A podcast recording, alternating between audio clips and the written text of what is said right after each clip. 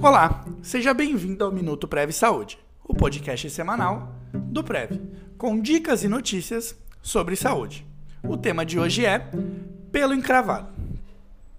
Provavelmente você já teve um pelo encravado em algum momento da sua vida. Às vezes, ele pode aparecer muito com cravos ou espinhas. Geralmente, ele é avermelhado e dolorido na região onde se encontra. Isso acontece quando o folículo piloso não encontra o caminho correto para sair da pele e acaba obstruindo a passagem do poro entre a queratina. Esta é uma condição que é comum e pode acometer com a qualquer pessoa, de qualquer sexo e de todas as idades em qualquer momento da vida. Porém, dependendo do caso e da pessoa, pode ocorrer mais usualmente em determinados lugares do corpo do que em outros. Em homens, por exemplo, é mais comum que se encontre pelos encravados nas regiões onde cresce a barba e bochechas e pescoços. Nas mulheres, em regiões mais delicadas, como axilas e virilhas. As causas podem variar bastante de caso para caso, podendo estar relacionada à falta de higiene e até à influência de roupas usadas. Porém, a causa mais comum é a forma errada ao se depilar.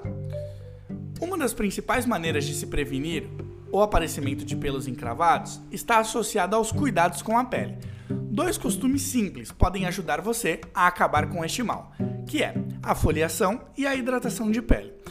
Esfoliar e hidratar a pele são duas ações que combatem o pelo encravado e tudo o que propicia essa condição, pois removem células mortas da pele e também evitam ressecamento, prevenindo possíveis lesões.